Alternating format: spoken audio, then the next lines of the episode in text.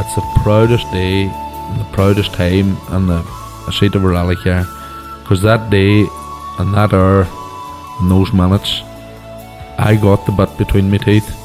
You know, I really stood up and was counted and said, "This is not getting away." I remember when we pulled on our helmets, and, and, and Donald says to me, "What are we doing?" I said, "We're going for gold, Barrett." That's all we said. I can still picture that run. That was just the best, best run ever.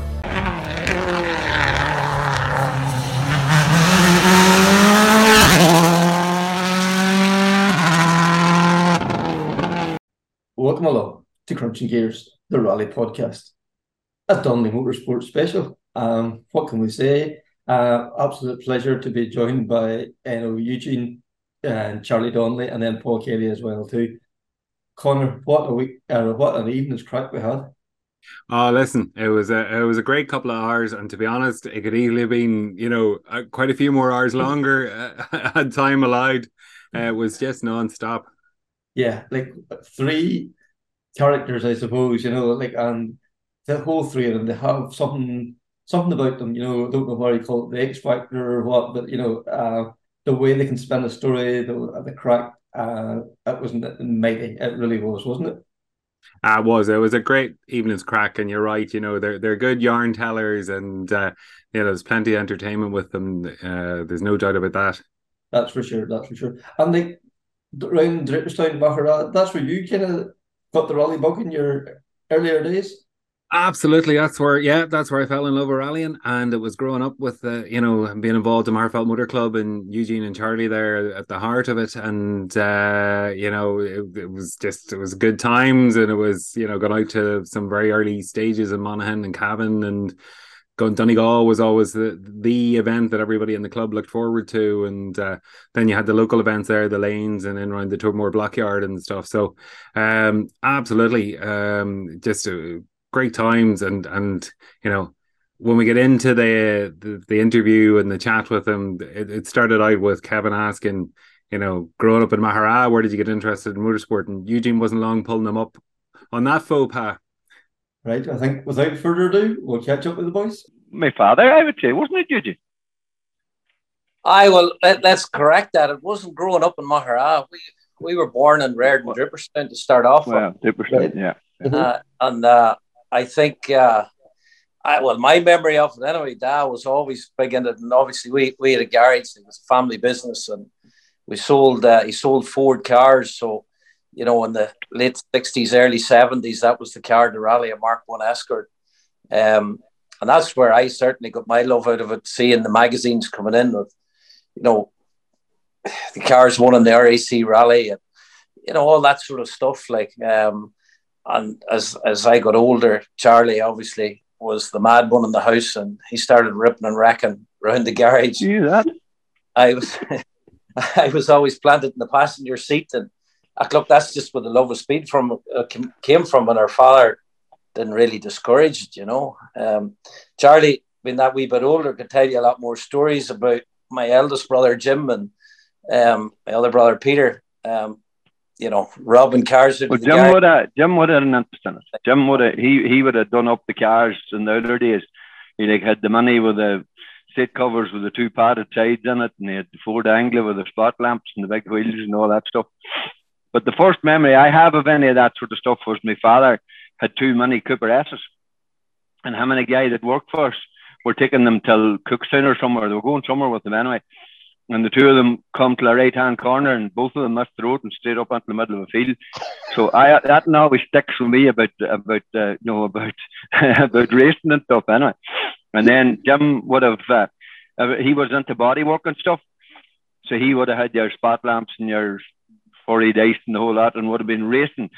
The the thing that that that introduced us to all of this stuff was my Draperstown was a famous town for, and probably maybe still is, for you know a racing and a bit of ripping at night. And uh, we would have been in the middle of that, and uh, you would have you would have toured about the town, and you would have come on somebody that was in a similar type car, the Greg McCormicks and the boys like that there, and the next thing you know would have been about a John Dane from one to the other, and out the road they would have went flat to the tin and that's where that's where the you know the learning the car control and stuff. That's where it all started. Was that way there. So it wasn't the first the first rally car ever I bought was a blue blue Mexico Escort, and it was bought for night navigation. Right. The old the old style night navigation where it was a rally car, and you met up at some pub or some um, filling station or somewhere, and you got the you got the diagrams uh, or the, the thing all plotted out, and off you went, and like it was completely crazy. it was closed closed road rally. It was closed road rallying at ten and eleven o'clock at night, like on open roads. Like it was totally crazy, you know. And the Shaws, like the old, no, you remember Leo Shaw in the rallying? Mhm. Um, his cousin Kieran and his another co- brother Kieran's was Jimmy and uh, Crawford Henderson. No, all that group of boys. That's where we all learned the driving. Was was Mhm. at them. No, pl- like either racing among ourselves at night, or um, at the at the night navigations. That's where it all. That's where it all started. Was back then. Yeah, and like, th- those were great events, even you know, for navigators and all, like learning how to plot maps and Oh, how to read oh, maps. and you had to plot the whole thing. Yeah. Yeah. hmm Mhm. You had to plot the thing. The only thing different about a navigation, or supposedly about a night navigation rally now, is that you know you have to take the time to do the to do from one thing to another. Back then, it was whoever was there first. So that was totally crazy, like you know. yes. Uh-huh. And another thing we used to do too, when when we hadn't the cars to do it, was we used to know a road that they were going on, and then pull out behind them and follow them. And and that was another very educational thing that we done. Yeah. So That's where Charlie learned his flamboyant style. That's where we learned all the stuff. Yeah. No, no, that's where you learned your flamboyant style. I was Probably, probably, probably. Yeah. you were still But novice the at that first stage. rally car, the first, yeah, the first rally car, proper rally car, then was a Mark One Escort, and it was bought. three fair Oh boy, Charlie. do you mean the white one with the white and blue one? Eugene? Yeah. Yeah. The Mark One. Um, there's a photograph in Car Sport on one of the Davagh rallies. One of the, I think it was the first ever Davagh rally, or maybe the second, and um, about a half dozen corners from the end. Um, but didn't want to go around the square right for me, and that went off down into the trees.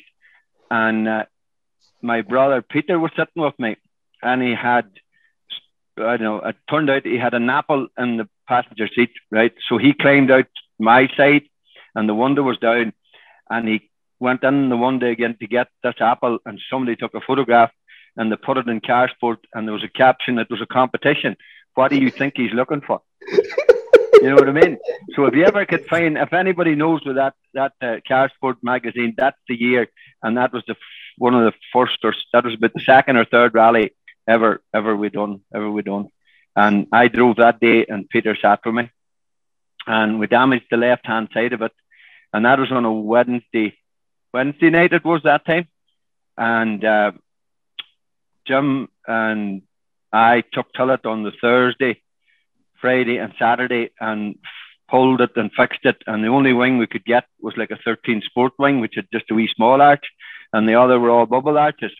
But we put it on it anyway. And we set sail for a single venue in Cootehill on the Sunday. And uh, I had spent a couple of nights, well, there was one couple of the Friday night, I think I didn't get to bed at all. And the Saturday one was very nearly the same.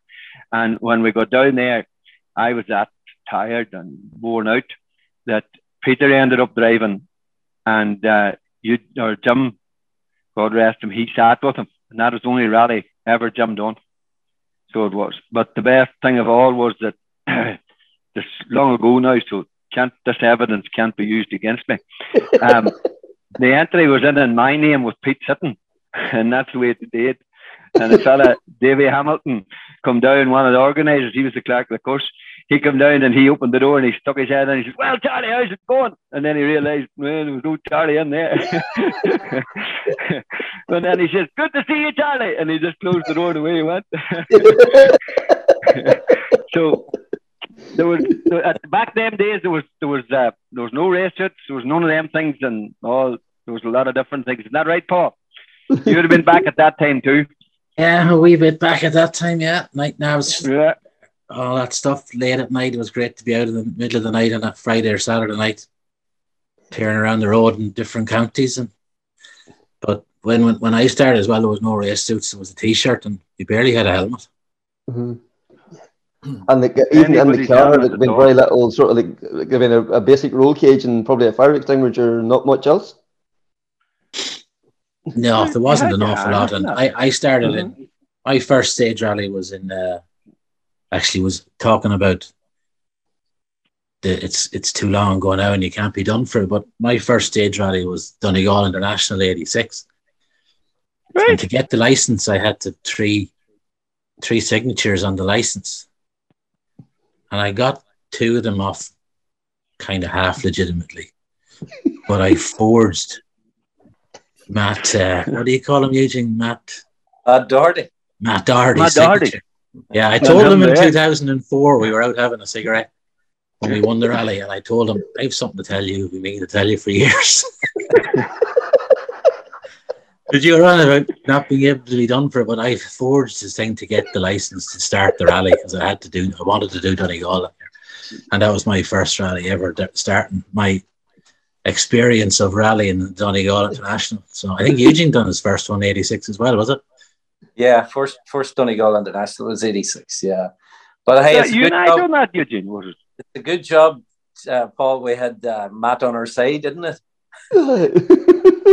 Yeah, I suppose it kind of helped in, in, in it helped it helped in the in the future. But Matt was always on the side of uh, he was always on the side of uh, how would I word this?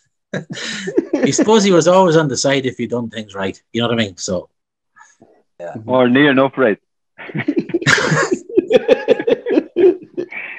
Yeah, I think there er was a lot more than there was a lot more than you got signatures done too, Paul. yeah, I know. Yeah, well, I can only tell my story. So Yeah, yeah. few nervous laughs going on there. Yes. and, and, and Charlie, like you know, Eugene being the younger brother, like you know, he was always that bit younger than yourselves. Was he always like and nosing around the garage, wanting to be involved, or was he just? I always showed him good. Uh, you, you. I thought you were going to say, did you always show him good example? Of course I did. Well, Uh, he uh, he was more. I was more the me- mechanical end of the thing. I would have been working at the cars from I was like you know around the garage from I was five or six or seven. You know, I'd always put it at the car, whereas Mhm. Eugene really didn't get involved in that side of it, and he wouldn't have really come on the scene until he got a license. okay. And once he got a license, then then then that's when his real interest showed in it. Then was whenever he got a license. The first car you had, Eugene, do you remember? It was a red Escort, wasn't it? Um, well, the first rally car was the blue Escort that you, uh, Jim, welded up. That was the first car I actually rallied. Aye, but you shelled an old red car into that, didn't you? Uh, I had a couple of old cars, a couple of, of well, I had a, I had a Mark One Escort for a wee while. It didn't have it very long, but um, I had a, a Mark Two that put all the rally gear into it, but never never left it, never fireproofed it, and never seam welded it, and you know didn't put in the fire extinguishers when I got there. So it was just ripping about not there, but all good stuff in it, good dampers in it, you know, decent box, quick rack, all that stuff.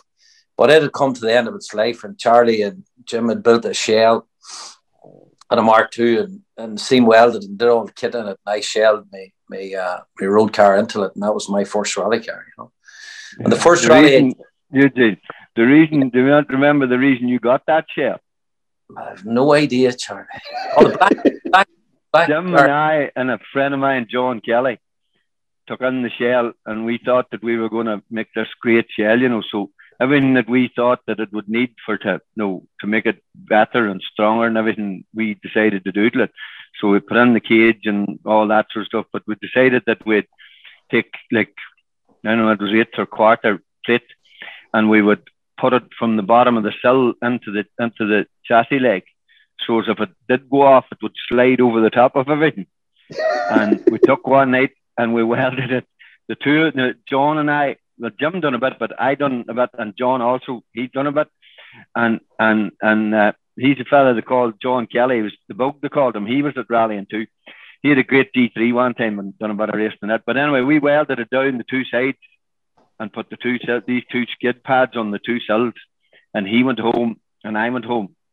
And of course, we got totally flashed like with welders. And I couldn't. The whole thing started about whatever nine, ten o'clock, eleven o'clock, and and uh, Mammy had experience of it, you know, knowing what to do. But in the middle of it, I says, I says, you better, you better ring John. And she says, why? And I said, well, if I got, he did. And she she rang him, and eventually, I don't know how he got the phone, but he was completely blind.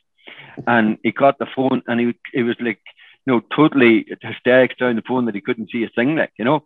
So Mammy went up and got him and took him down into the room at our house and put the two of us into the room and blanked out the windows and and started putting stuff on her eyes and all. And we were in there for 24 hours. so.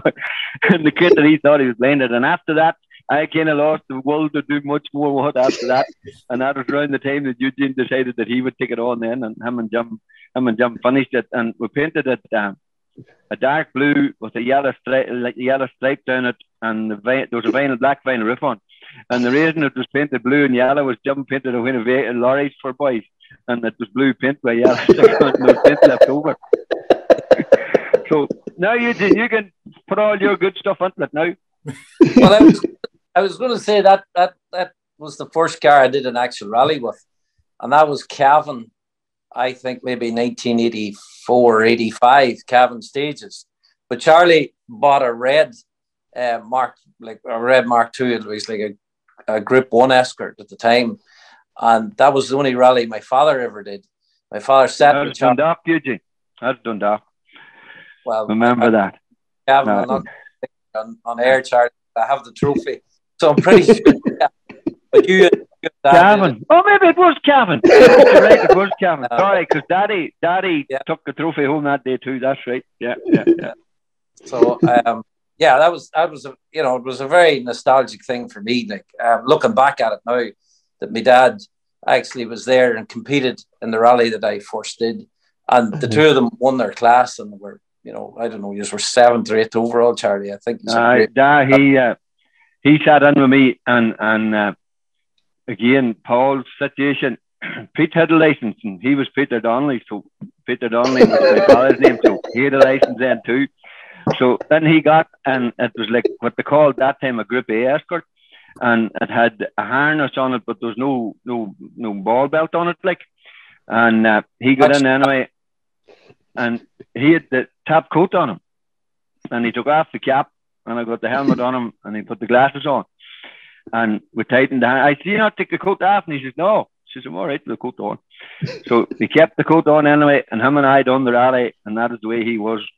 And uh, uh, there was a couple of memorable bits in it. There was one in particular where he got out the road book and he started reading down through the road book, and the next thing I could see the hand, he had a bit of Parkinson's, and the hand was jumping a bit, and I could see him pointing and this, and it was yo yo yo yo. He was trying to yo yo yo. Yo. What's that there? He says, nice. That's a yump that.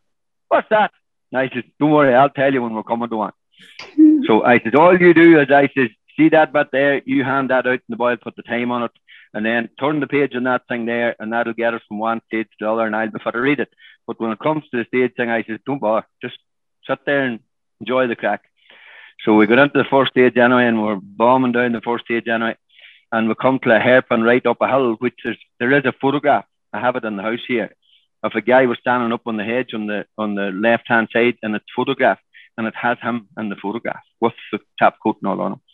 So bombed down the street anyway and he was laughing and cajoling and chatting away and the next thing he says to me, What about down them yump yump things? And I says to him, Hold on, hold on and I happened to down there was a bit of a straight and there was a humpback bridge. So I come flying out of them and I never said what it was. I says, I the one I'm coming now. And I come to the bridge and I never lifted it and the yoke took off anyway, and she landed. And when she landed, there was an old footrest in it and all, but at the same time, he wasn't, he didn't brace himself for the And whenever it landed, he slid down the seat and the helmet come forward and knocked the glasses off and the books went all around the floor and the whole lot until the laugh. And I started laughing. So I reached over and I gathered him up anyway. And I got him straightened up, and he he, he was trying to get the glasses back in. He pushed the helmet back anyway, and he and, and he kind of looks at me, and, and I was laughing away at him, and he says, "I'll, I'll mind them yump things the next time." He says. I never forgot that, anyway, you know. And then and then when we went to the prize giving, um, as usual, there was too many of us, and everybody wanted into the prize giving, and you got so many tickets for everybody. So I always give mine away, and I reckoned that I'd get in some way. And I had Dad with me, and we went walking into the door and and, and the hotel to get into the the prize giving. And hey, some change now, and back then the place was bunged like, and you needed the tickets to get in. So that's why we're standing there. So other boy was standing at the door anyway, and I said who it was and what the crack, and I won the class. And he says, "All right, right, right." And uh, he came along, you know, a lot of people behind me, and the boy says, "Where are you going?" And he says, "I'm going in here." And the boy he says, "What do you mean you're in here? You need a ticket to get in here." And he says, "No." He says, "I sat in Australia today." And the boy he looked at him as if to say, "Aye, surely." He says, "Aye, I sat in Australia today." And the boy he gave in anyway and let him in with a bit of an argument anyway. And when him and I went up to to get the award, the boy was standing on the stage. And of course, uh, he goes up by anyway and gives him the wee dunt with the shoulder going by and lifted his big pint jug and coming walking back down again. He, he, he, he's coming back down again. He clipped it off the side of a radiator and took a nice big crack out of the corner of his and, and, and he was so pissed, actually. Was he? So, pissed. so that was that was Eugene's first rally, and it was a memorable one for that as well. So it was. That's for sure. That is for sure. So memorable, memorable in every way, you know. Yeah. mhm. yeah, yeah. And like uh, Charlie, you bought and sold rally cars then for a few years then at that around that time as well. You're kind of always trading and wheeling and dealing. I suppose, I well, really, it, wa- it wasn't even so much me to be truthful. I, Uh-huh. I maybe had to go with the first one or two, and then Yeah. it was more Eugene was into that. right? Okay. Um, he he. Well, I would have been in England at the car auctions, and then Uh-huh. he would have come out and and you know from that point of view. But then uh, he went and got the motor news on a Wednesday, and it didn't come out till Thursday at home. So on a Wednesday, we got her in England wherever we were, and uh, off we would set then. Whatever we could see in it, off we Mhm. went. And uh, ah, the crack used to be deadly. You talk about deals. we landed buy cars, and, and if the boy had a if the boy had a mat belonging to the Yukon in the house, Eugene was went to the house after to get it. like, you know. When he bought the he bought everything. He took everything that the boy had. There was one escort we bought one night, and we couldn't get enough to. There wasn't enough room in the two cars we were driving to get everything into it, but we got them into dinner. He took everything off the boy. Do you remember the boy that we bought the black escort of Eugene? He was going to buy a 205 Peugeot.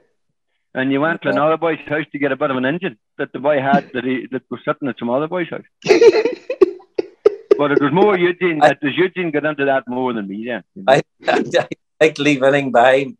Everything had value, you but it's uh, I I come back out of America. I think about ninety two or three, and I I just I wanted to go rallying. And as Charlie says, he was in and out of England a lot, and I used to go over to the auctions with him, and that's where I said like I had a few quid gathered up, and I ended up buying a car and brought it home. And for some reason, I can't even remember what the car was, but for some reason there was a lot of interest in it, and I said, right, okay, I'll sell that and I'll buy another one. And it just, I just kind of fell into it. And then obviously Charlie, he, he seen me doing it and he helped me, like, you know. And the next thing we were off, for sake, I was, uh, there was a fella used to transport cars for us.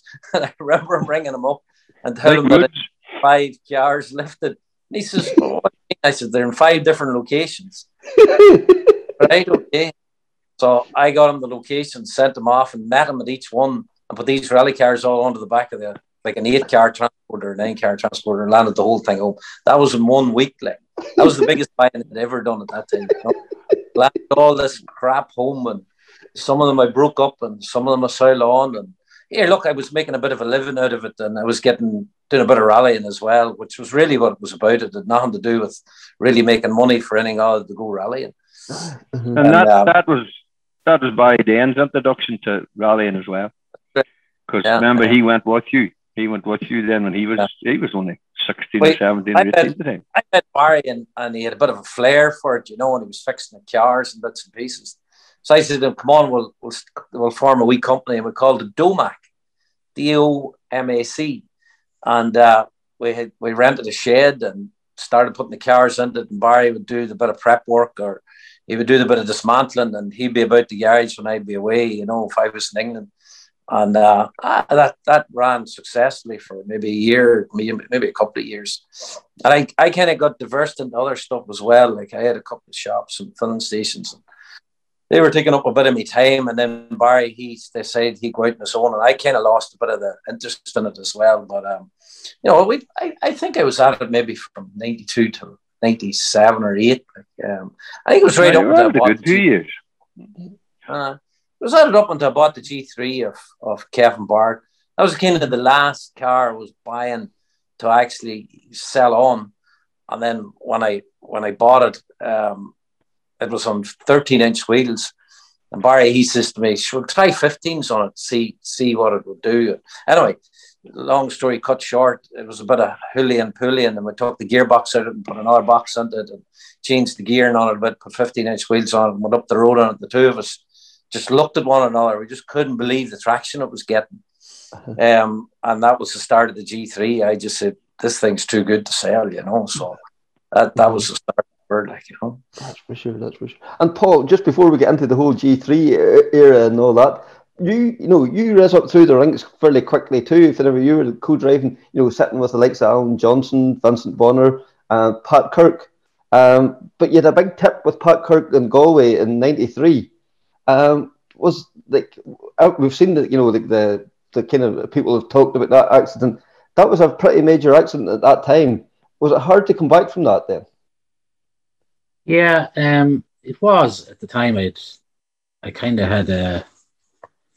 I was kind of told I couldn't go back because um, right. I had other responsibilities, and it was uh, it was it was a long time off after that accident.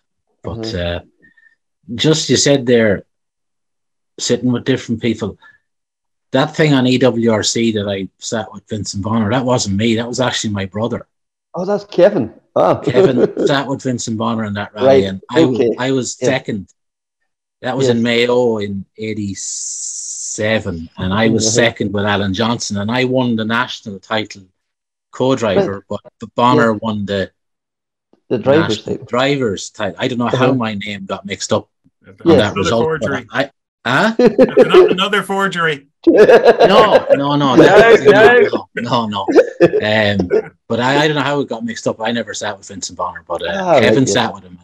Okay. Sat with him a couple of times. Rory couldn't go to that rally for some reason, uh-huh. and Kevin was called into it, and we finished first and second. And in Mayo and Ballina, my mother was from Ballina, and she was really proud that the two boys were first and second and whatever. But yeah. then, and the, was it through him you got involved in the rally? through no, it's through McAvinny. McAvinny. Well, that's how you got in it. No, oh. oh well, I suppose yeah. Kevin would have been my introduction to it, going to Donegal in seventies, in the seventies and into the eighties, and Brian Nelson and Bertie and Bonner and, and John Price and Buckley's and mm. all them boys back then. It was that's what that's what really mm. brought me into it. It was fabulous, but the mm. the after this, this the, the, the thing with Kirk was uh, I had finished up with Johnson or whatever, and Kirk rang one day to go to, I think it was Donegal International in the Nova, mm-hmm. and I had done rallies with Alan in the uh, in the 240 and the Lotus and all of that stuff, and I kind of was him and on, and he says uh, he, he, he I don't know whether how many you know Kirk well enough there, but he says, hold on a minute now. He says, just don't be put off because this is an over. And I kind of was put off because I didn't really want to go back down to a 1600 car and whatever. So I went anyway. Jesus, I enjoyed that car. It was a fabulous couple of years in that. And it, it was just, it, it brought me to another kind of a place where it doesn't have to be the best car to enjoy yourself. Do you know what I mean? And, but I really enjoyed it back then. But then when we, of course, he had to go and get this metro thing then, and Mm-hmm. Anytime Pat got into a big car, he couldn't just it always ended in disaster. But that was a big shunt, and I didn't sit in the car again after that for like six years, I think. Yeah, it was about 6 mm-hmm. years. So yeah, it was. It did put me off for a while, yeah. Mm-hmm. Yeah. And you know, uh, Charlie, at the time then you, you know you're talking about, and Eugene got the G three and all. You were progressing. Your cars were getting better, and you end up with the yellow Manta. Was that from Richard Hall? You got it then as well. I the first car that. Uh, well, we had different results in different cars. Um, uh-huh. There was a green escort that I had a few really good runs on, um, and I and what we would have done when we had bought them and took them home, we'd have took took home and there was a rally on that weekend. You picked one of them and you sorted it out, whatever, on a Friday or Saturday, and you're only and you got an entry on Sunday evening, and way down the road you went Monday, Sunday morning, and you done the rally, and you let everybody know it was for sale, and then there was somebody looking about it then on Monday or Tuesday, you know that sort of way. And Mhm. this green car in particular, I had been out in a in a, in a another blue car that Eugene had bought, and uh, had done fella Dickie Young and I had done um, done dock on it, and I wrecked it. I mean wrecked it. There was only the bottom half of the passenger's door was only about to state on it when I was finished. So anyway, um, I took the engine out. We had Eugene and I bought this 2.4 Escort, a green one, a lime green one, and in London, and uh, we drove it from one end of London to the other, which was as much fun as we had on it any other than that. And uh, it turned out the block was porous in it. I'd done uh, some of the single venues in the middle of the country with Castle single venue, some of them anyway, and the block was porous in it. So when I wrecked that other car, then we put the engine and all out of it into this green one. And I done Donegal harvest in it, but it wasn't a harvest, it was some other rally anyway. But I Eugene Ferry, that was the first introduction we had to Eugene Ferry, and Eugene Ferry rung me and he says, Was I selling the car? And I says, Well, if it lasts this rally, definitely if you want it. So he come to the rally and I done the rally and he bought it. Um, so that, that there was a there was a few bits and pieces, and then I bought a white a white escort of um, in England, and it was Dave Brooks had done the engine in it, and it was one of the very first normally aspirated Cosworth engines, and it turned out to be the way he built done it at the time. He hadn't pushed it too far, but it was a really torquey engine, and it and it done well. And I, I think that was the first car that I kept for any length of time at all, which meant then that you were consistent in the results and in the craft and stuff like that there. Mhm. And then then um, Jay McVeigh, I started to do a bit of business with Jay then, and then he started sitting with me, and um, then we stuck with that car. Aye. And then when it come time to let go of it, Eugene ended up with it, and uh, him and Paddy Toner had a nice rack in it. Wasn't it Paddy Toner, Eugene? Aye, aye, aye. Me and Paddy, Aye, aye. Ian, another big wreck, you know. But I want to take you back. big it. I want to take you back. The black escort with a white stripe out over the roof of it. We did the forestry that was- championship. No, but it was it was it was in the middle of all that, if you get what I mean. It was in it was during that white escort time because do you remember I ended up I ended up having the Manta and the black escort because we bought that black escort to sell. That's what we bought it for. And mm. Eugene and I bought it in England and our older brother Peter had an interest in rallying and he come to me and he says, I'd like to do a bit of rallying. And I says to him, Well, no, we'll get you a car. And he says, No. He says, I have a win a pound, but he says, I need to win a pound. And I says, What do you mean? And he says, Well, I want to do a bit of rallying, but I don't want to lose, lose to win a pound. And I says to him, Right, well, I'll do you a deal. I, I says to him, You give me the money, and I'll use the money, and you use a car. And then whenever you want to stop, I give you back the money and I'll sell the car or whatever. So that black escort just happened to be the car. And that's the one that Eugene searched the boy's house and everywhere for the bits. and we took it home and it was a re- it was a genuine it was a genuine oil, oil RS eighteen hundred at the time. And and uh, we had it for the first rally.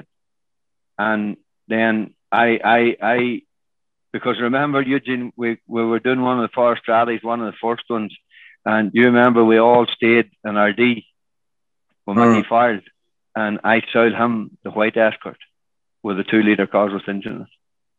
And he, we went to the gravel rally, and uh, he wouldn't, he wouldn't, uh, he didn't want to start in front of me. and I wouldn't stay behind. I wouldn't let him. I wouldn't go in front of him for badness. And he knew why because we caught him and passed him halfway through the stage just out of pure badness, like if nothing else, you know. Um, and that was the black and white car. And we went on that year, Eugene and I, to do the forestry, the Southern Forestry Championship, and we done all the rounds except for the very last one. And it was an uncle of ours had died in America, and we had to go to the funeral, and we were leading it, and probably I think at the time we should have won it, but you had to start all events to claim it. And that was the last year that that was the, the, the regulations had done away with them after that there. Mm-hmm. And and we we uh, that was what happened to that, that, that, we didn't win the championship then because of that. But mm-hmm. then then I that was the, the white escort was the main thing, and then the black car was there. But then I went to the Manta. Then I mm-hmm. I bought the Manta of um that that shell was a Fisher shell, and he that car come from uh, Dave Brooks or from Brooks Russell Brooks, and either Brooks wrecked it or Fisher wrecked it. My understanding of it was that Fisher wrecked it, and instead of fixing it, they shelled it. Okay.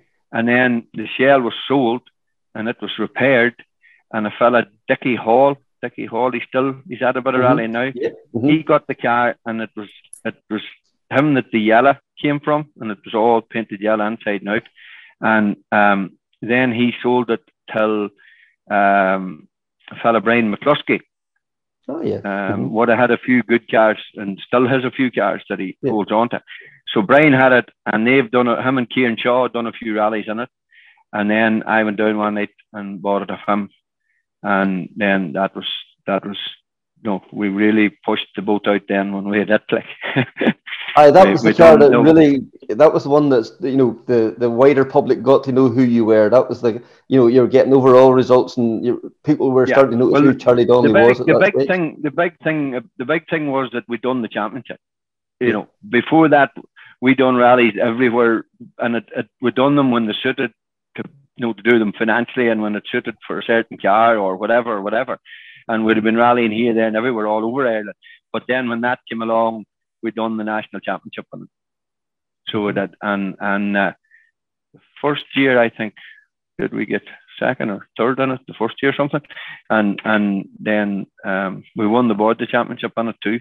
Um, I don't know that that was the car, and then then I uh, it was John Conway, the sponsor fella that has made Meteor Electrical. He was mm. used to sit with me in that time, and, and it was him said to me that we needed to change it. And I says, why? And he says that the, the speeds like was unreal. He says, and if we went off, you know, could have got hurt and all, but ah, I suppose, you know, at the time we thought that was more important, but uh, in hindsight, we went and bought the Celica and ah, we bought the Celica and it come off George Coleman. Uh, there was lots of things back there days that, that, that worse than what Paul what Paul done. And uh, we had to ratify them with a Celica and uh, oh it cost us a fortune. We put but uh, there was a bit of uh, there was a bit of the turbo went up through the bonnet one day and John Donnelly, the creator, he worked hard to try and get it sorted, but we had to get um, we had to get it mapped and we had to get all uh, loads of stuff done to it, you know. But it was a good, it was a great old car too. But it was just, it's just I hadn't the, you know, the money to put into it, you know, to make it as good as it needed to be at the time. Like, so we but, concentrated but, but the more. time you finished with it, you had turned it into a good car. Like you had turned well, it into it a, good car enough car. Yeah, yeah. we got it there surely, but it, uh, mm-hmm. it, basically we lost the momentum. Yeah, we lost the momentum because total, was too much to do to it. You know? It was a total bag of shite, Charlie. Just well, that could have been that too. Times. I got into drive it a couple of times and I just kept shaking my head. And I never knew how you could keep it on the road for a start. And I never knew where Charlie could get a time out of it. You get into um, drive the Manta. I drove the Manta a couple of times. When you get into drive the Manta, there was power in it. It stopped. It turned in. It did everything.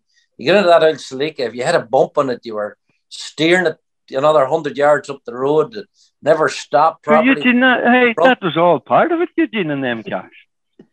Eh? Yeah, but that that was your that was your ability to drive an in, Charlie. and fairness, that was all part of it. yeah, but um, yeah, they were just uh, I don't know that car. I just I, I never liked it from the day it came about the place, and I just thought it was a pig of a car and a bag of shite. Like, you know, Well, I, I got a lot of great. I got a couple of results, you know, and some time things, but I got a lot of good results on it in the forest. You know, fairly decent results. Would have no racing in the bushwhacker again, Robbie McGurk and and um, Josh and Sam's father. Racing, he he was he would have been out then in the escort and stuff at that time. Yeah, I And we the boys got there, you know, there was a lot of results got for but nothing there was nothing. It wasn't. It was, as Eugene says, we needed to spend money on it that I just wasn't going to make available to do that. like, You know, so that was the way it went. And then then uh, I kind of from that then and then we just we went to the Corollas then after that, and I um on my side of the rally and the car thing, I just you know I I was too involved with stuff at home and the guides and stuff like that there. So then I didn't. Eugene was the one started the rally, and then and I was kind of the, the fallback at that time. So any any extra money I had, he he he made use of it. But um, that was hey at the end of the day that was you know that was the way we went. And then when with the two Corollas, then I would have used you know would have used one of them, and even when with the one, that's why we ended up with two because I used it and wrecked it. Hmm. Jesus Paddy, Jesus Paddy and me wrecked it so we did. And and then we had to buy a second one to get him to the next event, you know. Yeah. But that was roughly that's roughly the way the the whole thing went, you know, from start Mhm. to finish, isn't it, Eugene? Okay, aye. no, that that's that's a shortened version of it. yeah. Stories. Yeah, very Connor, short. jump in there, Connor? Yeah, I was just gonna say, Eugene. So the G three, which you stuck at for a couple of years, that's probably where the consistency really started to build, and and you became well known or started to become well known at that stage around Ireland. What were the G three years like? Well, I had this uh, un- overwhelming appetite to win rallies, um, and and it wasn't the case that, you know, I I um, it wasn't the case that I got up in the morning to go to a rally and said I'm going to win this or I'm going to get a great result, and it all kind of came from back in the very early days, um, you know, back in ninety or in eighty six. The first rally I won was, which you would know, Connor, was the Magherafelt Lanes rally. And I won that with my my best friend at the time, or my best friend in the world was lad Aidan McKenna. And Aidan unfortunately got killed a couple of months after we won that rally. And uh, I uh, won two or three rallies on the bounce. Like they were all small, these wee lanes type rallies and single stage rallies. And you know, the thrill of winning, like I don't care who you are, when you won something, you you know, that adrenaline rush and that, you know, that that sense of achievement never leaves you. And in 1989, like I, I them two or three years from 86 to 89, I, I tried really hard to do well and I got really heavily involved in um, competing. And I like I did a serious amount of rallying, you know, with Charlie's support. But in 1989, I won the Monaghan Stages Rally um, and another car that we bought for sale. But um, that's after that's where I met Paul. Um, I went to Carlow um, to uh, continue a, a, a, campaign on the national championship, and uh, we went out of the rally. And I'm pretty sure that's where we met after that rally in Carlow, Paul, in the bar. I think. No, you were trying to swipe a fag. Which is not changed there. Yeah, we were outside in the car park. I was having a cigarette, and he came out for one. And, but we had we had met each other on the kind of side of the road thing and that. But um, I was with Johnson that time in the 240, and we were out as well. I think something the 240 was just so unreliable. We were so unlucky with it, and Eugene ended up being unlucky with it. Jerry McVeigh ended up being unlucky with it. It must have been the unluckiest 240 in the country, but um, we ended up. I meeting- finished it, Paul. You what? I finished it. You finished it, yeah. hmm But um, we ended up meeting there, but we didn't. We just became friends because I, uh, when I finished up in '93, I wasn't at any rallying at all, but we had met up a lot of times socially and weddings and whatnot before we even talked about sitting or me sitting with him or doing a rally or anything like that. But to get back to your G3 story, you continue on there. No, but I, I, I just it's it's ironic that that's how we met. Like, and then as you say, we never actually we never considered, you know, competing together or anything like that there. But um, you know, in in that was in '89 or '80. What it was, I lost my train of thought. '86, I think I won that rally. Or, no, it was '89. You won Monaghan. Nine, sorry, I won the rally in '89, and in '90, in '90, I went to America for a couple of years. I so left you to the airport. Yeah, that's right. Yeah. Um, so I didn't compete then. But when I came home again in 92 or 3, there was just this overwhelming, um, you know, urge to just to drive again. And because I'd won a rally and did well when I was younger, you know, I knew I had a bit of an old talent and I knew that, you know, I, I might be far away if I had the machinery. And that's where the whole, you know, the whole buying and selling and, you know, try to make enough money and try and better myself and try and get a car that could get me into a position where you know, you could you could chase for the head of the field. And lo and behold, you know, I did try quite a few cars to stumble across that G3. Um, and the car, I bought the car, Kevin Barrett. Kevin had a quite a good few results in it as well. Um, but I just, you know, I was just lucky with a bit of an experiment that Barry and I did with it. Um, that you know, we, we we just stumbled into that experiment and went to the first rally, and lo and behold, the thing was fit to set top five times. Like, um, so I said, right, this thing I can manage to afford to keep it. So we just park her in the shade and work away at it, and slowly but surely get it to the point where we have it at its maximum. And John Donnelly, mind you, John Donnelly from Bear was massive help with that car as well, um, in suspension setup and. Um, he did a little bit of work on gearboxes and diffs and stuff for us as well. But um, yeah, that was that was the first car that I had won a championship with, which was the Border Championship. And I don't think I had won an outright rally with it, but um, you know, we, we had fantastic success with it. Um, then you know, you went to the big rallies, and um, my first meeting with uh, Paul Nagle um, was in Killarney, I think, uh, in 2000 or maybe maybe it was 99, and you know, we had great success with the car. Um, and Paul and I then started and embarked on doing several national champion or several of the national rounds of the of the international rallies. That sounds a bit stupid, but that's the way it was. They, they created the, the two separate uh, rallies within one. Um, and we were the victims of the first separation of that there at the time. I can't remember what year it was. It was either 99 or 2000. But um, you know that that urge and that feeling of of being fit to achieve the you know a, a big result out of a car, um, which was a bit unconventional, didn't look the same as everything else. Um, great yoke to drive. You just sat back and she did all the work for you, you know, and it suited my style of driving. Like I wasn't overly flamboyant. Um, not like Charlie would have been. Charlie. Not sure Eugene and I differed completely. he was. He started the rally. He started the rally. Um, and thought about the result. I started the rally, and all I thought about was driving as hard as I could the whole rally, and wherever it finished, it finished. That was, that was very true. You know, there was no. I used to sit with Charlie, and there was absolutely no game plan. Trying to. Eugene used to sit in the start line, and and and uh, uh, no, the boy would be like thirty seconds, whatever, and and Eugene would you know say, right, Charlie, right, Charlie, and I right, and he said, no, if we can get through this first stage, we might win this rally, and that is where it all started. Because I just all I, all I wanted to do, like the whole thing to me was the driving. Everything else was immaterial. The driving was the whole thing. That's I just just really enjoyed the driving and pushed the thing as till the limit and over it. And mm-hmm. that was and and and probably until I got a bit older, didn't even know what the limit was.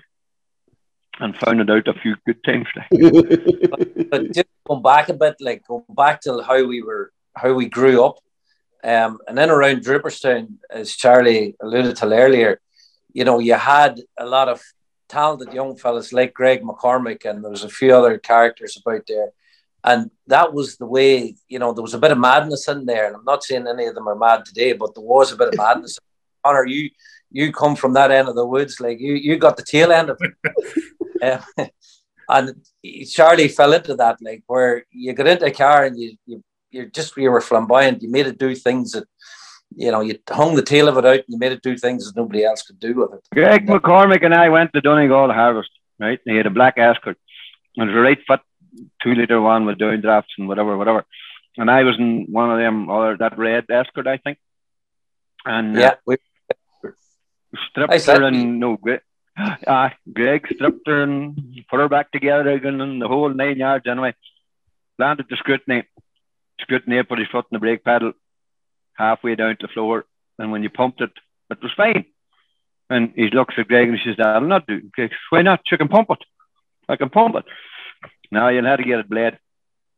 So down the road, Greg come down beside us anyway, and underneath there and tried to bleed it and messed about anyway and weren't getting anywhere. So pair of grips onto the pipe on the back of her. Up the scrutiny, boy put his foot in the pedal, big hard pedal, no bar, all good. So I says to Greg, I'll run behind you in case anything happened. So no bar.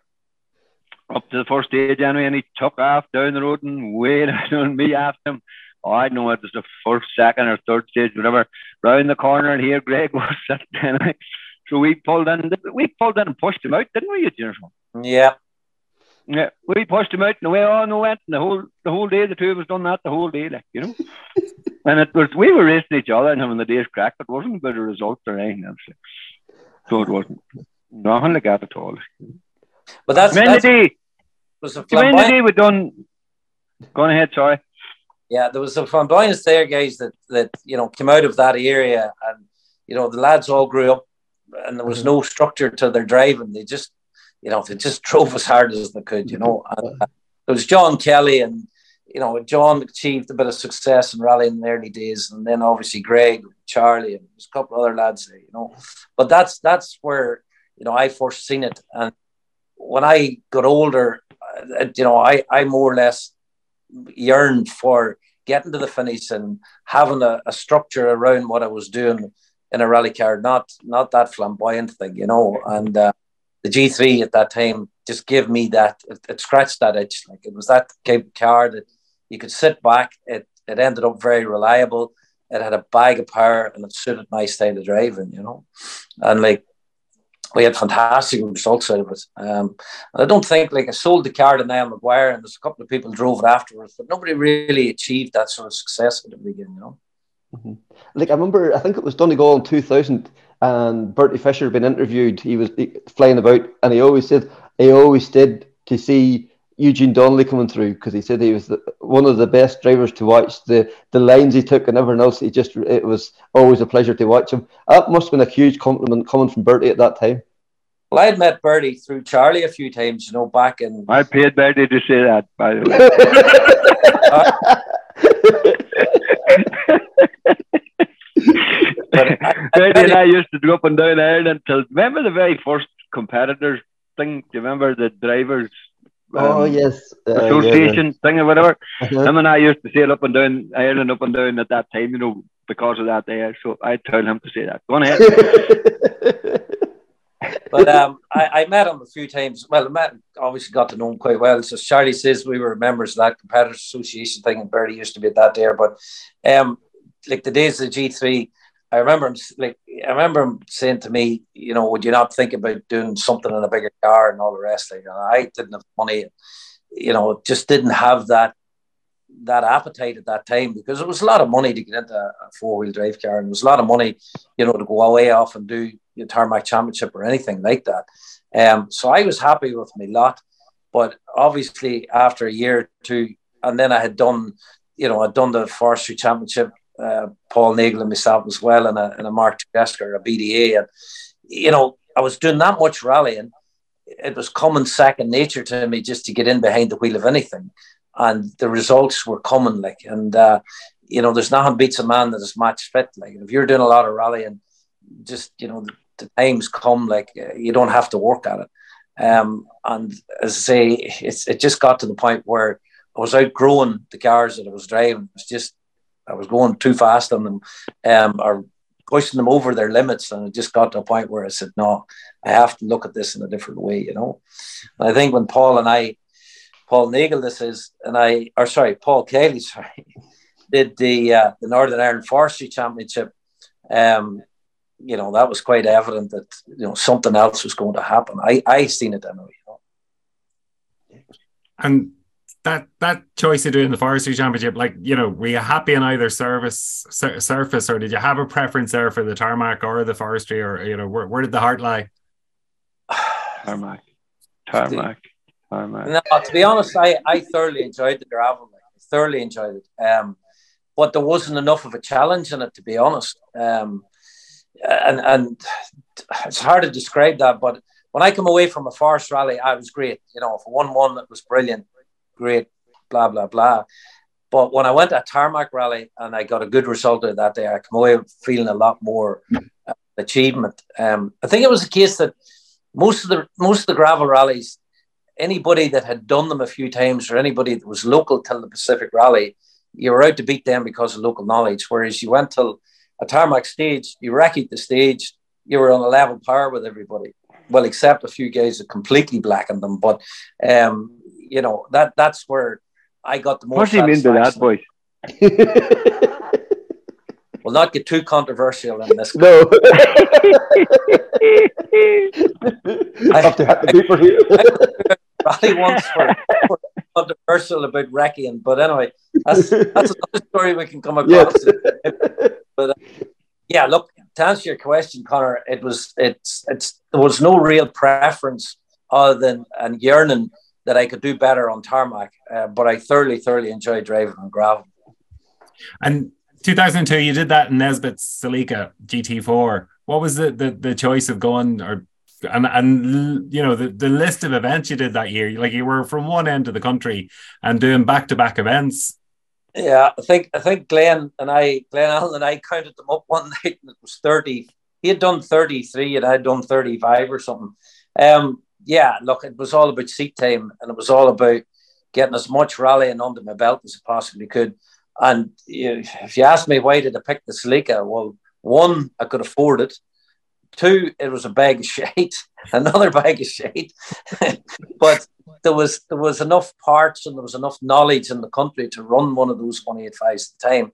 And Derek McGeehan, I asked him to run it. So um, he, you know, to be fair to him, you know, he got his head around it and got stuck into it, but he never could improve the handling of it because it was not a nice car to drive from a handling point of view. But again, I coming out of a two wheel drive car, anything with you know anything with that amount of grip and that amount of torque was going to impress you. But um, um, anybody that got into that car afterwards said the same thing. You know, big shape to drive. And you you finished that year in the Subaru S5 on the Western International Rally, which you won, and that was mm. your, yourself and Paul Kiely's first win. Um, you know, what was that like having you know been pushing to get to this level to that point, and then getting into the WRC car and then taking the win in the WRC car?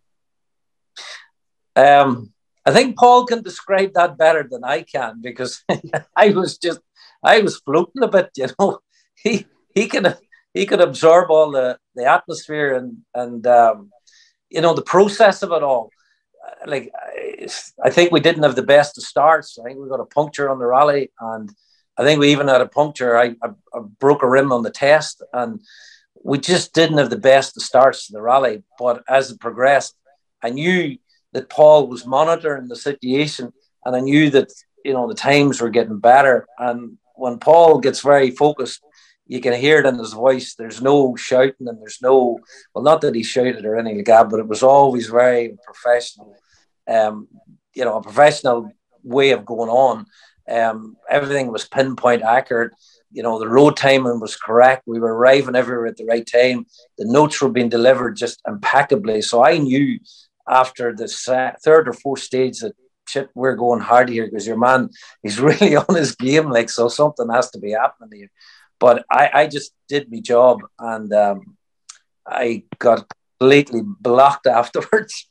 And therefore, I don't remember a whole lot about the end of it. As I say, Paul could tell you more than me.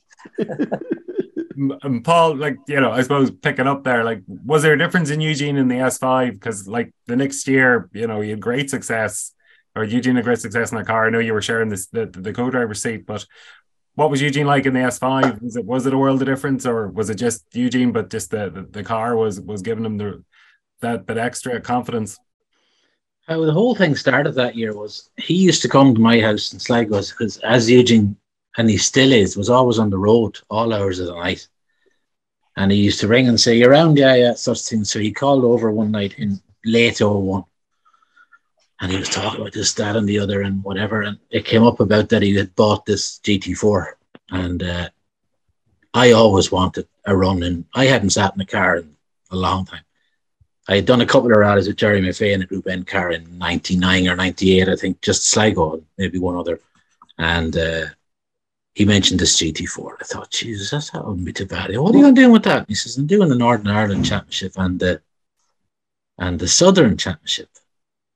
And I thought, all right, right, right. And of course, I left it alone for a few minutes anyway. And I said, and who's sitting with you? And he says, well, Paul Nagle sitting in the Southern one, but I have nobody to go on the Northern one. please, sir. Yeah, please, sir. Yeah. Did, did you so, think about that very long? I didn't know. I was a couple of minutes took to get the question up anyway, but it didn't get off to a massive start because I didn't really understand what the Northern Ireland Championship was. And the first two things were on racetracks or whatever you call them, airfields or whatever. Mm-hmm. And the second one he couldn't even finish. Like he rolled it in Bishop's Court. Like who does mm-hmm. that? Do you know? so then we went to. So you're on about the. We went to the gravel then, and the first rally we won was the uh, the what do you call it? The what do you call it? The one up in the mountains on the tar. What do you call it? Oh, Davagh? No, um, Mourne. Uh, no, oh, Mourne rally. Uh, yes, it was part of the circuit that year, remember? Yes.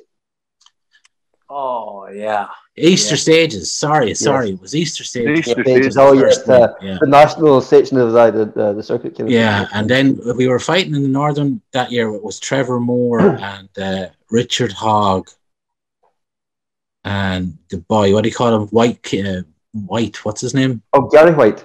Gary White. Yeah. And Glenn and it was it was my first experience in a big car but for it to be on gravel it was fabulous. Like and the noise and the stones and like i think i'd only done two gravel rallies in my lifetime up to that. And i thought it was fabulous. And then we did have a back-to-back one where paul nagle couldn't go. I think he was doing something with gary. And he mm. couldn't go to one down south. So we done the tour de Spurns loaded the whole lot up and straight down to Middleton. Was it Middleton or was it Kanturk or somewhere it was in or somewhere down there? Um, I was um, I was Kanturk. It was based out of yeah that. Yeah, one one was on the Saturday and on the, all the way down the road for the one on the Sunday, and whatever. So that at the end of the year, anyway, I just always I knew Stan Harper had this this world car. And I just thought, I wonder what would world car be like. So we chatted about it anyway, and then this West Rally had been kind of invented as a um, a kind of thing to get Galway back on the map again because it was totally out of season. They hadn't had a rally, I think, in a couple of years between the foot and mouth and the problems they had with the spectators and stuff. So this West thing kind of popped up out of nowhere over a couple of months, and we decided to go. And then we went and done the test, and it just was. It was a different world for me, you know. I just thought, Jesus, this is just unbelievable to be in a world car, and he kind of thought the same, although he had done seven thousand rallies that year anyway, so it didn't really matter to him. But the the the test was grand down the road, down Dunderecki, and then it was going to be one big long day, which was great. Then we got the puncture on the first one, but didn't you put your back out as well or something? Because mm-hmm. something didn't you? What did you I lose? Third, third stage or whatever, I put my back out. I just whatever way I jolted in the car, and I've I've a weak lower back, and I just slipped the vertebrae, you know. But um, yeah, go on ahead. You, you but I just, I just couldn't believe how easy it was. Like it just seems I was just wondering what what is all the fuss about this? Like this is so easy. And he made it easy, and then because he made it easy, I thought I was doing a great job. So it must be this must be the way it's supposed to be done. And then we were coming back, and, and the rest of us were soaked to the skin, running yeah, yeah, and yeah. cutting tires. And I have a photograph somewhere in the house here where there was a, a, a um, one of them owls or something, or someone a bird flew across in front of you when the boy took the photo as well. So even the birds yeah. are running from you. but even even even that the three of us are here, one of the most one of the important things because I've seen it on the video so many times was Charlie done the done a bit of a run around for us, you know, on the before the stages, like like the same as anybody does. Mm-hmm. And where Peadar Hirson went off, he had told us about that on the notes.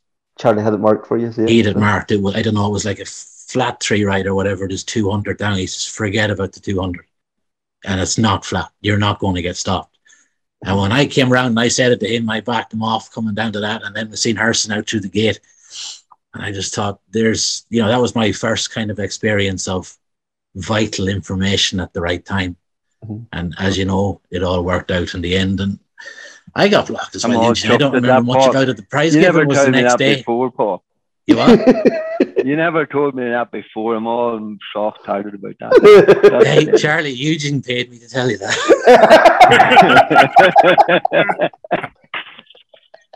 There's a, there's a lot of credit. you deserve that. And again, then following year, Compliment isn't easy. Got that, Paul, boys. Let me tell you. good, good job we're recording it. Uh-huh.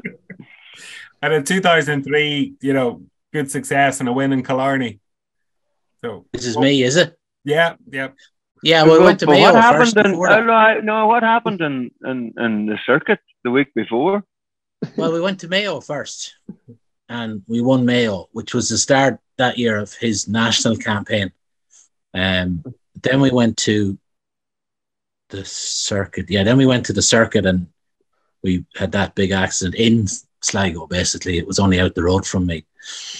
But uh, Killarney after that was again. It was like the was like the the, the Galway thing. I just I didn't know what all the fuss was about because it was just so the, the and and again it was lash and rain at that one as well, Charlie. Remember Mm-hmm. it was really bad rain and the I was just, really you you don't remember the pressure was on that, that week. She got wrecked the week before. Remember, Eugene? Oh, do I remember? Uh, whenever Friggin' hell. whenever um whenever I started when I got into Stan's car, obviously we had to insure it. Like um, I don't remember the value of it at the time, but it was a big, big lot of money, and that was my first experience of insuring a car. And it's you know it's one thing to you know pay for the hire, pay for fuel, pay for you know mechanics and all that sort of stuff. You know it's a massive bill, and like I'm sure at that time, um, you know Nesbitt was winning the championship in 01 and 02 and he was quite vocal about the costs of running these cars. Like it was getting into 25 and 30 grand a rally. Now, to be fair to Stan Harper, when we did the Galway rally, um, it kind of was between the three of us, we negotiated the deal. Charlie would get in one ear, I'd get in the other, and Paul would just get the base, you know. managed to get a deal out of it that I could afford. But this insurance thing was important. Um, so I went to uh, the couple of first rounds of the Northern Ireland Championship um, in the car, and you know I got my head around insuring it everywhere I went. Like, um, but Charlie, so called, had to bring it back to our memory. I went to the circuit um, in that year, and uh, I didn't insure it. I thought, ah, you know, as Paul said, this thing was looking easy now at this stage, and ah, there's no big deal, like you know. So of course, I didn't bother insuring it. We had a great run on the first day. I think we were lying maybe second or actually we were, did we end up eight? no, we were Well- second, and then she wouldn't start coming to the Parc Fermé the next day. Yeah. Um, so, you know, we, we had to be pushed out of Parc Fermé. It was a big time penalty. Like I was thinking, well, this is the rally over, you know. Yeah, but So- nobody knew what the time penalty was, if you remember. Yeah. Nobody could confirm it. Yeah. They were saying it was 10 minutes and you know, all sorts of things that got there. So you were kind of saying, well, I was anyway, this rally is over. Is there any point even in continuing? And I was saying, well, I paid to hire the car and never thought about the insurance thing. And uh, we went out to do those stages outside Sligo. And I, I wasn't even thinking about the result or wasn't thinking about trying or nothing. And turned her into a four left. And I obviously didn't turn it in hard enough. And um, it understeered, washed out across the road, and it's a fairly it's a fairly well publicised accident. any of the any of the rally fanatics will know about it. It's, it's well enough on YouTube.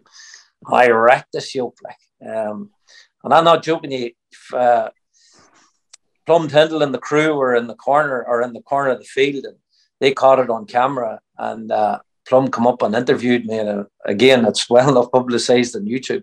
It was probably one of the lowest points in my in my life till that point, because you know I didn't know where I was going to get the money out to fix this thing. Like, it was, you know, I was wrecked, like, and ten grand didn't fix these yokes at the time. It was a fifty grand bill, like, and I was just scratching my head, going, "Where am I going to get this?" And that's rallying over. I'm finished, like, and I met Charlie. Did you come up to the scene of the accident, Charlie? Yeah, you rang me and I come over. I remember it wasn't pretty. Me tell you, it wasn't good. no, it wasn't good. Like I remember saying to you, like, what, what am I going to do here? You know, and you kept saying to me, "I'll be all right, be all right, be all right." But I tell you what, I uh, I just did not know where or what I was going to do, and this is where the, this is where the team comes into it, and this is where you know your friends, and this is where everybody pulls behind you, and and like a lot of people has asked me what has been you know the success, what what led to our success. You see, when the chips are down and your ass is on the floor and the tears run in your eyes and you don't know what direction to go, that's where the people around you are so important. And it's like it's not about it's not necessarily about the people with the money to come in and help you and do that there. It's about people behind you that lift you off the floor and gives you a kick in the ass and gives you a direction to go and and you're capable or I was always capable of finding my way out of the problems if I had that wee bit of a, a leg up or somebody could give me the you know get their shoulder onto my arm. And that's what the guys did for me. And uh, you know I couldn't say it enough and I'll probably say it more before we finish this to go back rallying today, even if I was to do it, I don't think I could find the team that I had back then that were fit to uh, carry me the way they did, you know. And I say there was loads of guys came along with finances and loads of guys that I was involved with over the years and buckets of money, um, and they just didn't get this. thing. they just didn't get that it was this crew of people, um, and them two men there especially that, you know, that carried me. It wasn't the finances or it wasn't anything else. It was just that understanding of personality that I was. And, you know, they were there to pick me up or they were there to listen to the bullshit or they were there to cry on their shoulder or whatever, you know, and that's, that was worth two seconds a mile, like, you know. But to go back well, to your Stan Harper, Stan Harper was, was like Stan fixed the car that time, and and he repaired a lot of the stuff that time rather than fitting new stuff on it. No, and um, um, I remember, I remember she landed till uh, she landed to Killarney. Was, Killarney must have been the following week, Paul, was it? Two weeks, two weeks. two weeks, Two weeks. yeah. Well, she landed to Killarney anyway, and, and the back one day wasn't in her because he hadn't got one until then. I think it was the back one day or something. But I remember doing something around the back of her anyway. And as he says at the time, he says the paint was still wet on her. Mhm. But uh, oh, hey, that was uh, that was definitely a, a, a, an occasion that you wouldn't want to be doing too often. Definitely. but again, as Eugene said, it was it was great. No, it was looking back at it, the support and the and, and the dealing with it was was was something different. Now, you know. Like to be fair to Stan Charlie at the time, like you know, he treated us extremely well. Like Oh, unbelievable! Unbelievable! He did. He did milk the situation, whereas if many a guy could have milked the shade out of it and said, "Oh, look, you know, you crashed the car and this is the bill and that's it." He did not do that by no means. Like Stan stood by us, and as I say, he was part of the team at that time, and he was as much wanted me to succeed as anybody. Um, and he did everything he could to fix that car as efficiently as he possibly could. But to land to Killarney, um, and the paint still wet on her, and Paul me climbed into. And I don't even think that we do a test on it, Paul. No, No, no. no, Same no, Straight up the okay. gap. climbed in it and away we went. And uh, it was one horrible day. But there's again, the Kumho tire struck again, like uh, the relationship with uh, Philip Moynan um, and the, um, you know, the, the offer of the product that he brought to us that nobody else would try at the time and nobody else had the balls to try at the time. And suddenly, well, I had a couple of years on it, you know, with the Celica and doing force rally and did a bit with, uh, did a bit of tarmac with the Celica as well. Um, you know, this tire was getting there and it was ideally suited for the wet conditions. And lo and behold, the next thing we find ourselves competing for the one of, of the Killarney Rally, which never in my wildest dreams would I have thought about that. But as the rally transpired, you know, the heat really come on. Um, and at the end of the rally, the car was overheating. Um, I'm not sure whether it was, I'm not sure it was to do with the accident in the circuit, but um, the guys were throwing water into, you know, every at the end of every stage we were out draining it and putting water in it, like, and um, it certainly was nail biting. And you know, I, I remember saying to Stan, you know, what about can you turn back the power a bit on? And he says, here, listen, it's going to blow, it's going to blow. Like, drive it on, like, and try to be as don't over rev it. Try to be as attentive as you can to it, but um, you know, fingers crossed. And uh, we were in a big battle with with Austin, um, and like the battle was fairly tight, like you know, and he was coming at me, and I couldn't really take the risk of driving it any harder. I don't remember if you remember much about it, Paul, but um, you know, I just I just put it out of my mind, like and I just stayed focused on the driving, you know. And uh, I remember enough about it, but what I in my renaissance of a career, it was only like five, fifth or sixth or seventh or eighth rally in. I'm not sure how long in it was, but even to finish second there would have been a huge result. You know, the fact that we were leading on one and then he was leading on the next one and we were leading on one or whatever, I thought to be involved in that battle at all was mm-hmm. that's I'm happy enough to be here regardless of what the result was. So yeah, the end result obviously was it was the only Killarney I ever I got. I think you got one after that, but I, I never won a Killarney after that, so I was delighted to get it at all. Yeah, I think Stan Harper was quite delighted too. Remember that as well. yeah. And the yeah. even, you know, at that time, uh, Austin McHale was, you know, like with lost Bertie a few years previous to this, but like uh, Austin was one of those legends of Irish rally and still is to this day. Like to to be competing with him to gain his respect, that must have been quite special back then too. Yeah, um, like Austin was a hard, you know, he's a hard competitor. Like there was no, uh, you know, when you met Austin at a rally, you know, there was no friendships or not like that. When the rally was over, yeah, certainly, but his team fought hard. Um, there was no doubt about it. And Brian Murphy, who sat with him, you know, Brian was one of these wind-up characters. Um, like most of the guys were. Uh, Paul was more fit for him than I would have been, um, and probably Charlie. But Brian, you know, Brian was just one of them characters that I felt a wee bit intimidated by him, to be quite honest. Um, and Austin, you know, Austin was that character. You couldn't really have a conversation with him. When a rally was over, sure, he would chat to you, but he was just one of these type of people that his mindset was, I'm here to win the rally and I'm going to win it no matter what cost. And I suppose I didn't want to be like that. You know, he, he taught me that one thing, you know, I didn't want to be that type of person that to win a rally, you just sacrificed everything and, you know, it, it crept into your personality. And uh, I learned a few things uh, from that event, like that sometimes you don't have to be at that 11 tenths to win rallies, like, you know, and uh, you know, that was a bit of a lesson, all right. But here to win it, to win it was unbelievable, you know.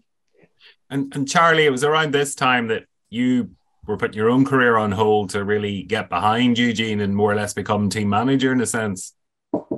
Well, that year, the the the, the decision to the decision after that Galway rally, then to, to continue, you know, to do that, then that meant that that that, that was a no. I I had to you know decide that I was going to put my rally into one side, and then I done all the sort of organising and stuff and the gravel crews and all that sort of stuff.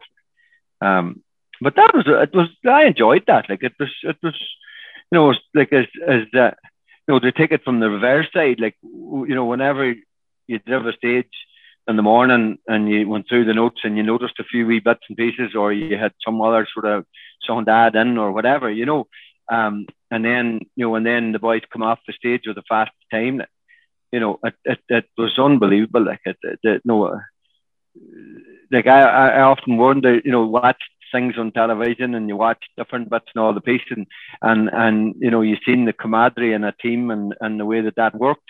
But I never experienced it until that day, you know, because we all were a team. Like, like, you know, we all played our part.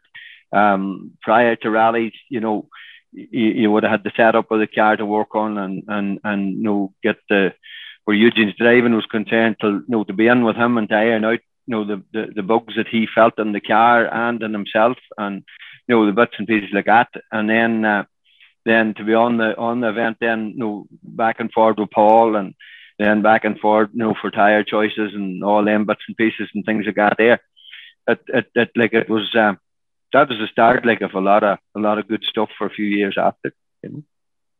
The only thing I can say about Charlie doing the notes and you know prepping us for the rally, you could always tell when Paul and I was out in the piss the night before. the, the, the, notes wouldn't have been made very well now and again, you know. And that's why it was a good thing to have him there because uh, we just to him. clear up, just to clear up what you're saying, he means being out on the piss the night before the recce. The rally. not the rally now. yeah. We would have been prone to that a wee bit in the early days, you know. We enjoyed ourselves. We thoroughly, thoroughly enjoyed ourselves. And the boys, the boys heading away off and doing the big recce and going to the gym and all the rest. That wasn't us. Like we, that what rallying was about to us.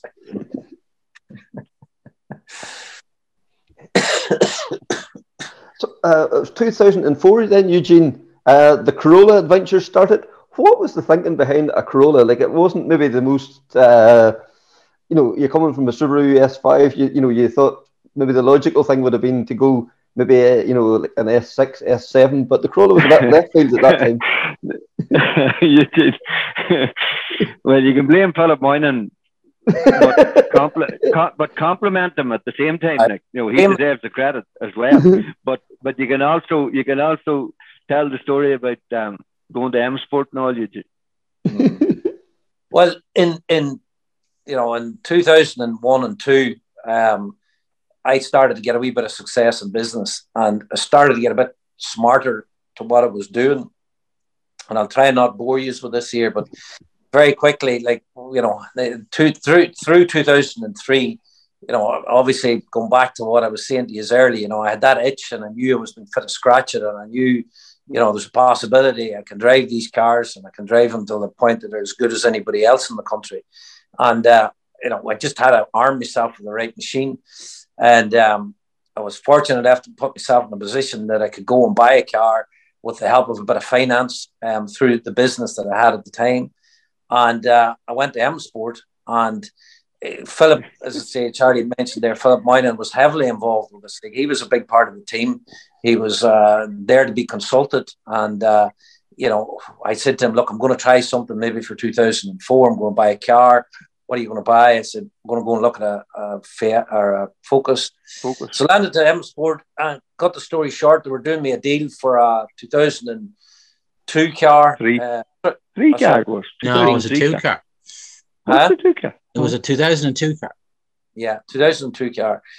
And I was basically getting a brand new car, fully rebuilt with every imaginable spare that you could imagine. I mean, uh, everything bar an engine and a shell like all the suspensions, clutches, gearboxes, diffs, everything you could think for four hundred thousand pounds sterling, plus the VAT, and uh, gathered up the money, had it all in place to do, put the money in escrow, signed the contract, and went over to do kind of like a bit of a handover and basically agreed the deal on the car.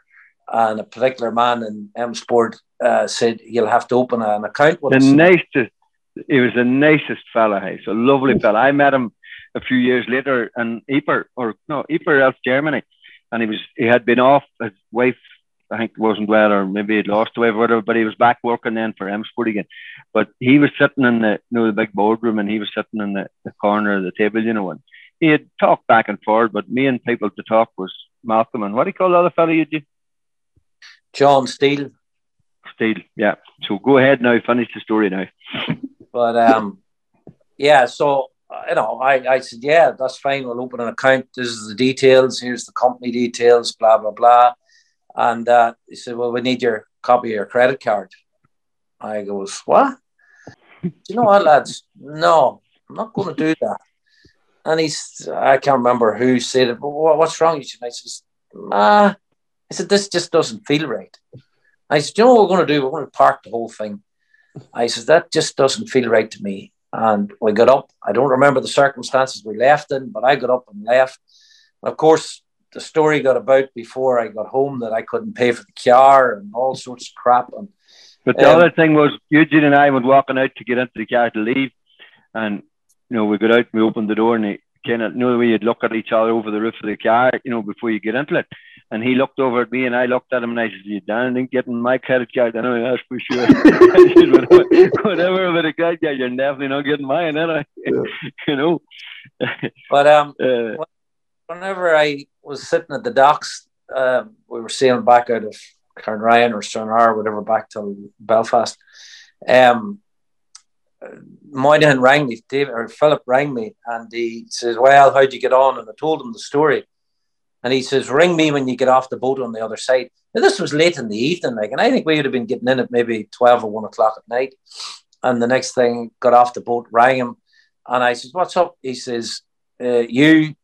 Derek McGeehan and Paul Kiely and myself um, are on a flight day after tomorrow to uh, Holland.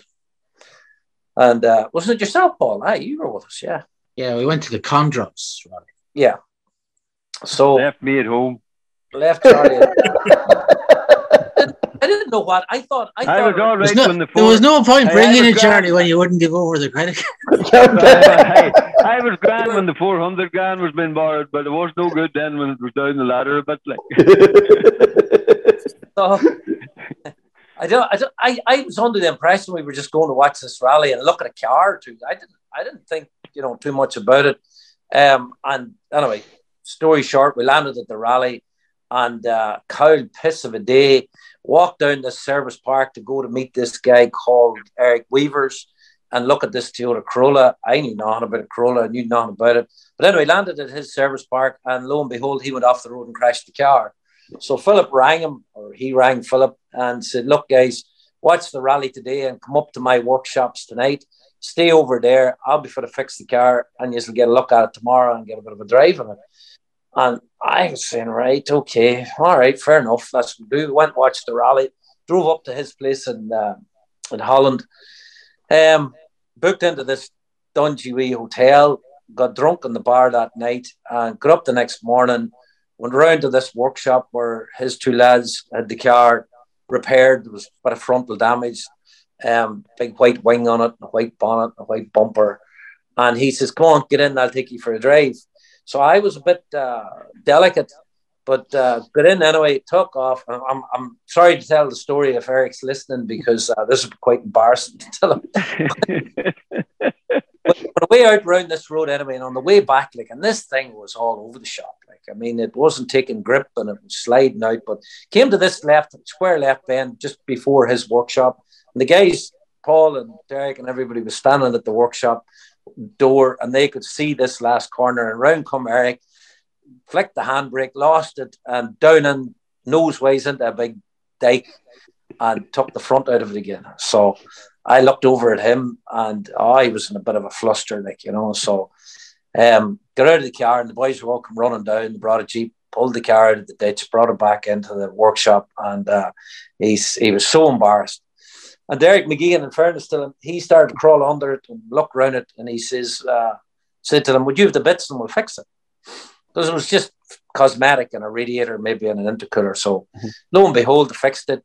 Um, they straightened up the wheels on it and aligned it and did a few things. And Eric says, Come on, I'll take you for another run. And I just went, No, you're not taking it. I, I think I'll take it for a drive myself. And I pointed over at Derek and I says, Come on, you jump in beside me. We'll go for a spin in this thing. So we actually got them to close a bit of a short bit of the road, like maybe only half a K or three quarters of a K, and did a few runs in it. Came back in, reversed it in, got out, and uh, he was sitting in the wee office. And I said, Right, what's the deal in this car? And uh, again, I mean, we bought everything with the car, including the kitchen sink. We got more wheels and dampers and Gearbox. gearbox. Ah, we got just a car with it, bar in the shell, and maybe in an engine, and um, did the deal with them. And at the time, it worked out. It worked out just slightly over half of what I would have been paying for the Focus, um, maybe a bit more. But um, I, I, when I was looking at it, I was saying, "Well, why am I buying this thing?" And Philip was saying, "But this is a good car." This car has never seen its true potential in Ireland, even though Austin had one of them and uh, Greer had one of them, and there was a few of them about. It was Ian Greer. It was Ian Greer's car. The car Ian Ian Greer had. I was Ian Greer's car, and like, you know, they were kind of supposed to be coming to the end of their life. Um, But talking to Eric and what Eric was planning to do over the next couple of years, he was engine development, damper development, and he was one of those sort of fellas that you could talk to, and you could, you know, I just warmed to him, and I just got this good feeling from him that this was the right thing to do. And lo and behold, we bought the car, um, landed home, transferred him the money, and I, I remember transferring the money and going to myself, I wonder can I trust him to deliver the car? um, but no, he was sound and he came over and he stayed a few days and introduced us to XTTE uh, engineers and got us a damper engineer and got us a, an engine engineer. And um, when the car was home, I think it was just after Christmas, we got all the guys together and we did a big test up in uh, Muckish and Donegal. And at the start of the day, I was saying, This is a bag of shite. and by the finish of the day, you and me were getting out of our Paul, and we were going, Oh boy, this is some yoke. Like, and that was that was the start of it. Like that, we just the car, we just warmed to it. The minute we got it sorted, we just warmed to it. You know, I just felt so at home in it. And Paul, suppose you would echo them sentiments. Did you did you feel there was something special there that day in Muckish? Yeah, it was it was probably the best thing I was ever in. You know, it was the most advanced car anyway. Um, up to you know, before that, it was the it was the uh, the best thing was obviously the, the Subaru. It was still manual. This tickle shift and the left hand drive and all of this just looked. It just the whole thing seemed to be so put together properly, and you know McGeehan was all over it, and it just it was exciting enough. And then obviously heading down to go out, he bought a left hand drive road car then as well, obviously to to get him at that. I was a bit worried about the left hand drive thing. But when we landed down in Galway after the first few stages, and there was only really two at two or you know two or three at the race, I didn't think we were going to be on that kind of a pace, but thankfully we were. And uh, again, conditions were shitty, which seemed to suit us on the first day. The second day was pretty dry, but the first day was shitty enough. But um, it definitely was the start of a, an exciting time. Hmm. And the fact that uh, Tapio Laukkanen was there, you know, a European champion, uh, you know, he was an award. British champion, yeah, a professional driver, like you know. So Yeah. Why are you trying to say we weren't professional? drivers? He must have watched this, Eugene. Huh? but no, I, I think like, I think we were all amazed and sure. Frick me, my head grew about ten times the size it normally was when whenever we you know, we we we were rightfully were the winners of the rally, but it was the um, bogey times that caught us out on that event. Like we should have won it. Like, but I no, I I wasn't begrudging Tapio as one. leg, but it just proved to me that you know all them inner things that you know I I, was fit to drive these cars, and that gave me a serious confidence boost and give me the the that box was ticked that I did the right thing by buying that car, you know, and by investing this amount of money into it and uh, Mm-hmm. starting on this journey, you know. So that was part one. Um, what can we say? Like the Corolla years is just about to kick in, and we get to hear the stories is coming soon. Uh, I don't know what more we can say about it. It's going to be a, the next episode is a real roller coaster. Connor, isn't it so exciting what we've heard and what's to come? Absolutely. Listen, to me, it brought me back to, you know, my younger years and, and you know, with Greg McCormick and John Kelly and Paddy Toner and, the, you know, that crew. And, uh, you know, reliving the stories there with Eugene and Charlie and, and Paul. And again, you know, the bond between Charlie and Eugene, it's so strong and, and they're so supportive of each other, you know, throughout their careers in rally. And it, it's, you know, it's just incredible to listen to their tales. That's for sure. That's for, for sure. And like, well, like I say, once we into the Corolla and like, you know, the, the the banter between the two of them, and then Paul, just eh, eh, you know, Paul is just such a nice way with them. But more of that soon. So that's it. Uh, can please like, share, uh, rate the podcast, all those things makes a huge difference. and the numbers the last few weeks have just blown our minds. So please keep doing what you're doing. It's greatly appreciated. So until the next time, take care, speak soon, and bye.